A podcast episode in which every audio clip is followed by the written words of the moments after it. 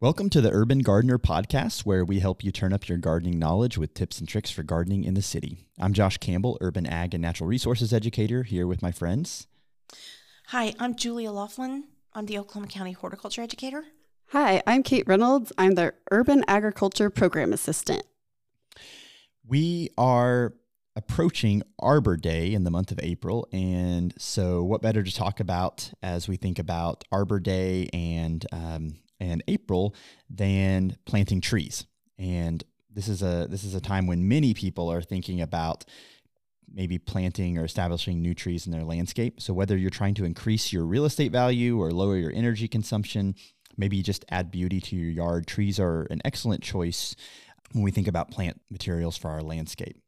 Unlike small herbaceous plants, though, trees require some extra care to establish and grow.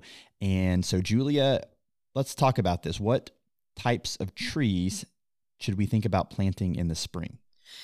Well, you can plant almost anything in the spring.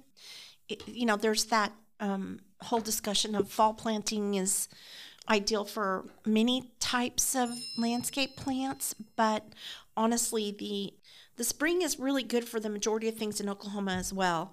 One thing that for sure I would recommend planting in the spring and not the fall is broadleaf evergreens because our winter winds are so hard on those and desiccating. And like this winter, we had a horrible drought. I mean, it was just a really dry winter. Now that ended uh, eventually, thank goodness, but it was for a while there. It was so dry. I I embarrassingly lost some azaleas that were in beds that are very well drained that I just kind of ignored this winter. And I realized that I've lost a couple azaleas um, where I should have been on top of that winter drought because they're yeah. broadleaf evergreens. So, so, so, you mentioned azaleas. When you think about broadleaf evergreens, what are some of the others? Um, like uh, magnolias. Magnolia is a good one. Um, well, the, the evergreen magnolias, not the deciduous ones, and hollies, especially think of the uh, broadleaf hollies, you know, like American holly or the Asian hollies, there's just that big fat leaf, and then here comes our wind. So, mm-hmm. so sometimes when you plant those in the fall, it's just if we have a rough winter or things are just really dry and desiccating, then you'll get a lot of winter burn on those, and they won't root down as well. So, so really now's a good time to plant broadleaf evergreens. The other one, Josh, is bare root trees. You can only plant bare root trees in the spring because if you aren't familiar with how this works in the nursery industry, what's going on is they've started these seeds in a field nursery or they've started a seed of something and or a cutting and or they might have even grafted something else on top like on roses on fruit trees but or it may just be a seedling or a cutting in the field. It roots down it gets one to two years old. They literally dig it, yank it out of the ground, put it in a bag with a little damp peat moss, bag it up, ship it to the stores. And those are dormant. And a lot of fruit time. trees are done that way, right? Uh, the majority, well, and that's a great way to buy fruit trees. They take off very quickly when you do it. So, research shows that you can put a bare root fruit tree next to one that's been in a you know, five gallon pot for a couple years, and the bare root fruit tree will catch up with the big one and outgrow it. So it's so much cheaper to buy than bare root as well. But the secret is to get them in the ground in that window when they're dormant at the very latest part of winter and the very earliest part of spring. So a bare root tree is going to be in a bag. You may see them at your garden center, your box store. And if they don't sell, usually in a garden center or a nursery, they go ahead and pot them up and they turn them into a, what they call a containerized fruit tree or pot potted plant. But in the box stores, Josh, they don't. They just leave them there. They mark them down sometimes, and you'll go by. But the trick there probably is to just not buy them after they've leafed out. Okay. Because if they've popped their little leaves out of the little buds, they've broken dormancy, and they're going to have a really hard time adjusting because the roots are not in soil. Mm-hmm they're just in that little bit of. Con- a lot of the um, the the online and mail order tree places send them to you bare root because they're so easy yes, to ship. They're lightweight. Yeah. yeah, and it is a really good way to do it. And you don't have to be some advanced gardener. You just need to understand the window in the spring is really short. And then, of course, container grown ball and burlap, field grown and spaded trees, all of those can also go in this spring. Container grown plants, they say, you know, you can plant those almost anytime. Just avoid the worst part of the winter and the worst part of the hottest part of the summer. Yeah, so if you're patient and you're not, you know, over 90 years old, try to look for things that are a little bit smaller. I think you're, you know, smaller is going to be cheaper and container grown is going to be fine. What are some of the best practices then for how we plant trees? And you mentioned the root ball being root bound as we pull some of those containerized trees perhaps out of those containers Right. we prepare to plant them. What are what do we need to think about when we're preparing that planting hole? Right. Um, and and then what we would need to do maybe to to give that tree the best Okay. success as we Okay. So this is all going to be just the opposite of what you would think. Always say that because common sense would tell you is common sense would say dig a big old hole and throw it in there, you know. But what you really want to do is make a very wide hole and not a very deep hole. And this is true for all trees. And then when you put the soil back in, you want to, on trees, if I can clarify that, on trees, you do not want to amend that soil. On shrubs, it's okay. And the reason is, like if you've ever bought a rose bush and they sell you, you know, some soil additive or compost or peat moss, they're really not trying to mislead you. But on a tree, we don't want to do that because the tree will not send its roots out into the native soil. And so we're going to loosen up that native soil, you know, three or four times the size of the ball wide. Just go lo- loosen it up a couple of inches below, and then go three or four times the size of the ball. You know that. So rather out of that. than the depth of the hole, we're really thinking about the width of the Uh-huh. planting. And hole. then on trees, don't amend it. Just put the same topsoil in that you pulled out, even if you don't love it. But on shrubs, you can make it a little bit sweeter with some compost or something. So about the root system too, let's say you pop that container off of that uh, landscape tree or shrub, and it's been in there for a couple years at the nursery. It may have been at the wholesale nursery, then it came to this nursery. May have stayed at that nursery over winter. Who knows how long it's been in that pot? So you take off the pot. Boy, it looked great on top, but the roots are so compacted in there, and they may be circling, which is not good what I tell people, the easiest way for me to see it in my mind is to untangle them. If you ever had your hair long, gets tangled, you know, or you ever rode a motorcycle, it gets tangles in your hair, and you just untease that as best you can. If it's really, really compacted and you can't pull it apart, you can take your pruners and clip the edges to start pulling it apart. But that will cause those roots to come out and start their new growth in that hole that you just dug and branch better.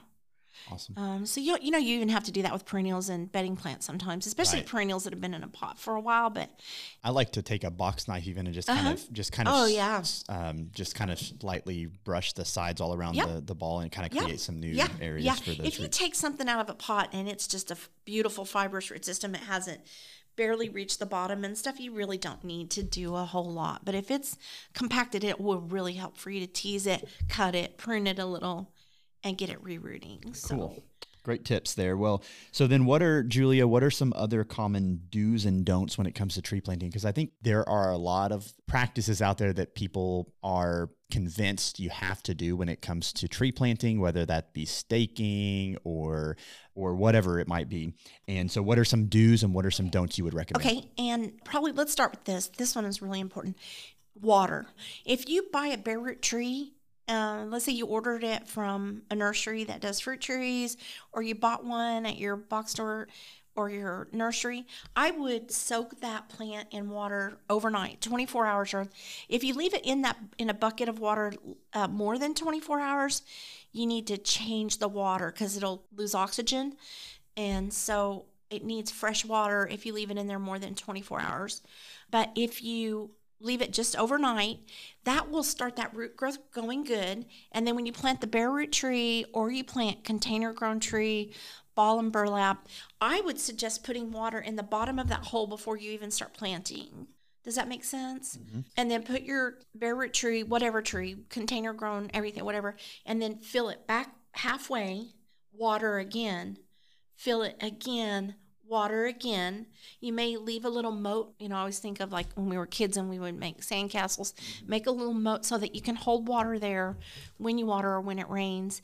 And then if we don't have rain, water that plant once a week all summer. If it rains, fine, don't. Yeah. But if that it first doesn't year, rain, especially, right, is so so Establishing- critical yeah, as you establish yeah. it. it's sets a really important thing. You can even buy those little tree bags, Josh. You know Mhm. That you fill, you put them on and then you fill them up, and that way you don't have to worry about it because it'll slowly water. Especially if it's a long ways from your house or something, and it's hard to get a hose out there. But we also should get rain, so if you're paying attention to rain, one inch of rain would take care of it. Otherwise, you know, keep them watered. And then I suggest that first winter, if it's dry, also on anything evergreen too that you you water. Mhm. So another thing probably that a lot of people get confused about it is staking. So the bigger the tree, harder it's going to fall. Big trees almost always need staked because they have that all that growth on top and then they have that ball down there. Smaller trees a lot of times don't have to be staked like a bare root tree, fruit tree or something. There is a tip that I can give you that's going to sound silly, but when you're planting a bare root tree like a fruit tree, if you will just tip it slightly towards the the southwest, slightly, not you know at a big angle. But what happens is when the southwest winds come that year and it's still rooting down, it'll end up straight. you can tell when people have planted them straight. A lot of times in orchards because They they'll lean up a little- or yeah, they they lean to the to the northeast. Yeah, but a little bit of a point to the southwest in our in our state is a good thing. And then we talked about big trees and staking. We're going to stake for the north and the south wind right? Mm-hmm. So that's why you see them either stake directly north and south, or sometimes you'll see companies or homeowners stake them to the southwest and the northeast because it really does come a little bit more from the east and the Yeah, west. our and- prevailing winds in. Oklahoma tend to go that kind of southwest Yeah, to northeast. That's right. Direction. Yep, yeah. yep. Um, you can buy staking kits. We have a whole uh, information on staking in our fact sheets. But here's a really good thing to know. Here's a tip. So you only want to stake for one year, because what happens is if you stake for longer than one year or one season, we say one year because that could include a couple seasons, right? Or maybe three or maybe four. But if you plant something in spring, make sure that you have it taken off by the next spring at the end of the next winter.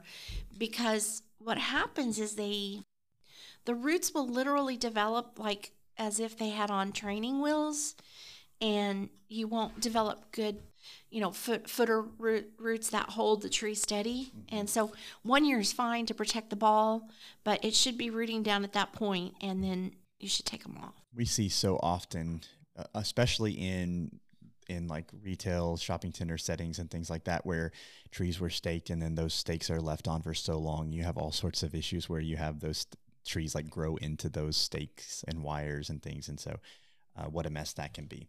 Oh yeah, yeah, and we could talk about that all day long. Get Yeah. all of that off. Uh, Josh and I just saw this recently on an estate where the contractor had left, you know, all of the ties on the base of the plant, which literally kills them when they mature because it chokes them to death. Another thing that people want to know is should I prune when I plant? And it's it isn't recommended in most cases. We do recommend it on fruit and nut trees because what'll happen is you'll get this little bare root tree. Well, you may get a container grown fruit tree or pecan or something, but let's say you have a little tiny whip of a plant that's bare root, literally looks like a twig. If you if you went ahead and plant it and you don't top it, you may get this real strong apical growth and you won't get any branch formation that develops scaffolds or major branch development. And so it may or may not say when you buy it if it's been pruned. If you can't see where it's been cut, I would top it generally depending on what size the fruit tree is. I would top it, you know, whether it's a standard or a dwarf or a semi dwarf, I would top it, you know, somewhere between two and three feet, unless it's smaller than that, to give it some scaffold, make those buds break out of the side. Our fact sheet on fruit trees will tell you more about that and how to top them. But other than that, I wouldn't do any pruning unless something's broken or crazy, like branches rubbing each other. Yeah. Yeah. I'd leave them alone till the next year. Awesome. Wow. Great tips. Uh, lots of great information there. Kate, if you think about some of the things we might see come into our call center or or other questions that might come to mind that people have, what what are some thoughts? People are always really interested on where they can find more information on what trees work well here. I know in the last maybe two to three years, we've had some environmental things kind of come in and damage a lot of landscape trees. And so, where can people find out what would be better for their landscapes? Well, I'm going to mention a couple of fact sheets that are fairly new. So the the ones I'm talking about, Josh, are the ones the deciduous trees for landscapes and evergreen trees for landscapes. It's trees and shrubs. Yeah, and those two are really really good.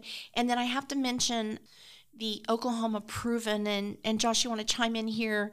We've got what 22 years, 23 Yeah, years. 23 or 4. It's so s- since 1999, every year Yeah. Oklahoma Proven has been selecting a tree and, and other plants as well, but a, a tree. So there's at least 24, maybe 25 trees on that list that are Yeah. have shown to be well adapted and to be successful Superstars. op- superstar options for right. Oklahoma. Mm-hmm. Right. And then there's also every year shrub and then an annual and a perennial. It's a good way to see what we know is proven if you're looking to build a landscape. Of course, there's that drought tolerant plant material reference too. Um, that is available online. Yeah, water efficient landscapes for Oklahoma. Water efficient some landscapes good for Oklahoma. That's tips. also available online. I really like that one because it has so many plants in it. I'm not saying Oklahoma Proven has a lot, but there's some stuff when you read that one, the water efficient choices, that uh, you'd be like, I never even heard of that. And it's drought tolerant. I want it. I'm going to go look for it. So Yeah. Um, I think those are all really good ideas, Kate. Are, are we missing something? No, the, there's. I would say you're going to find a bunch of resources when it comes to selecting good trees when you just look through our fact sheet website and you search through the resources that we'll link in Oh. the show notes. brings up a really good point, though, Josh. Really good point. So when you look at the adapted zone for that plant, because when you go to the nursery, they show you the zones. Um, so you can look and see if it's hardy in our zone or not. So the smaller the number, the cold hardier it is. The bigger or fatter the number, the less cold hardy it is. And we're luckily kind of right smack dab in the middle. So we get a lot of this stuff from the south that we can still get that might be hardy in Dallas is hardy here. But with us being in around that seven zone seven, if it says that it's zone six, five, four, three, two, one, you know it'll overwinter here. If it says it's zone nine, it's probably considered not hardy here. So, so look at at the adapted zone too for the cold hardiness. That's a great. That's a great point. That's a great point. But all the stuff that we recommend in our information is adapted. What else do you have for us, Kate? Do each of you have a favorite tree that you'd like to shout out here? One. Ooh, Just yeah, that's so hard. Only teasing. I didn't know this question was coming, so I, I'm gonna have to You go first. You want me shoot to from go the hip first? here. Well, I there are so many. I I would say the first things that come to mind. I, I definitely love bald cypress. You know, Yeah. there's they're not good, perfect for every setting, but they're they're a very versatile tree. They can tolerate wet feet, but they can also tolerate very dry um, So conditions. They're they're very pretty, and they're kind of that deciduous evergreen. So a unique tree to Oklahoma. Um, they they are native to the far southeast part of the state, but they they actually will do well in, in many settings in Oklahoma. So that's that's one of my favorites. Um, I just like the look of it. Uh, maybe a less common tree that you you don't see as often that I also am a big fan of is the Kentucky coffee tree. Oh yeah. Um, a lot of people don't like those because of the seed pods that they put off are, are obnoxious, but they have some some varieties that like I think espresso is one now, Yep. the espresso Kentucky coffee tree that you're not going to get any of that.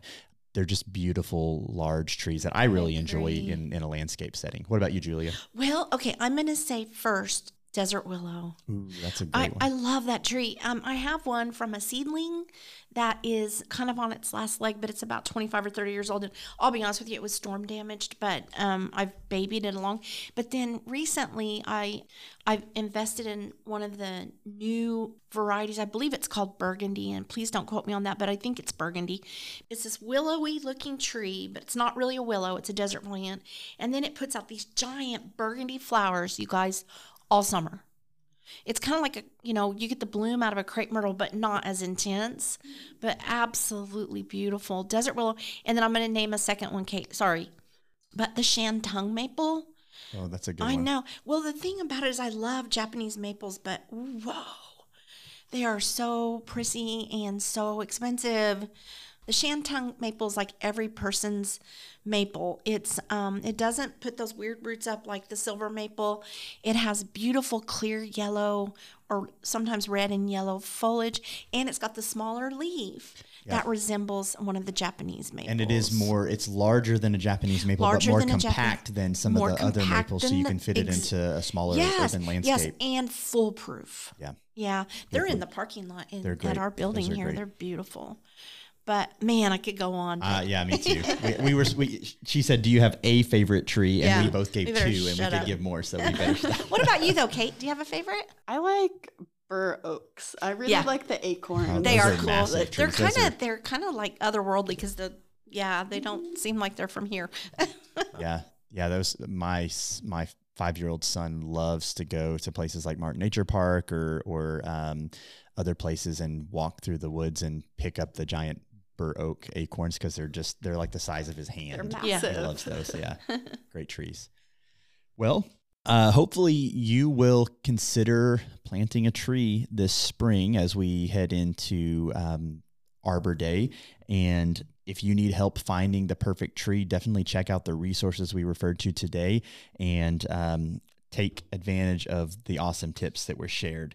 Um, We'll link all the fact sheets that we referenced today in our show notes. We really want to emphasize uh, our planting trees and shrubs fact sheet and also the fertilizing shade and ornamental trees um, and shrubs fact sheet. Those are both excellent fact sheets that'll get you off to a really good, successful start when it comes to planting a tree this spring. With that, we appreciate your listen and we will see you next time on the Urban Gardener podcast. How was our time? Bye.